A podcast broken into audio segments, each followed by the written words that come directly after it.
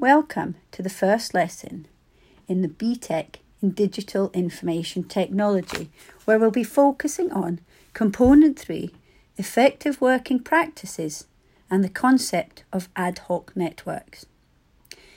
If you understand how a traditional network works, where there is a server and the computers are all linked to the server with an IT technician who is monitoring and working with that.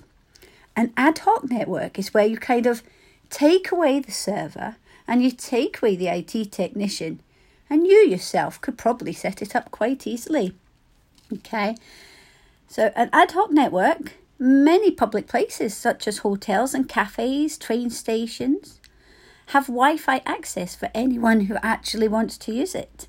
Okay, sometimes you need to register and sometimes you'll need a network key. Okay, but the fact is, you will then have access to the internet. Disadvantage of this is that some of those Wi Fi's are not properly protected, which could result in snooping, where people uh, hack in and look at your data and gain your data. Okay, you've also got tethering, which is really quite useful. And the example I use for that is when we went camping. Uh, we didn't have the data on the iPad to actually watch a movie. So we tethered, we linked the phone and the iPad together, creating an ad hoc network so that we could use the data from the phone on the actual iPad. Okay. So the benefits of ad hoc networks, okay, it is simple to set up. When I was new to technology, even I could do it.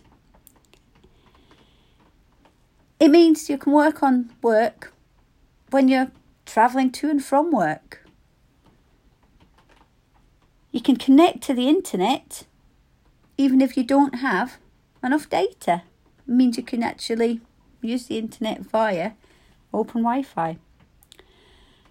And personal hotspots provide internet access to more than one device the iPhone, the iPad, for example. So, ad hoc networks, you're probably using them every day. You just don't realise it. So, never be scared of the term ad hoc network in an exam because it's just talking about if you're not in the office, you're not on a local area network or a wide area network, you're actually out and about. How do you actually connect to the internet? Open Wi Fi, free Wi Fi is what we commonly use when we're out and about. Goodbye.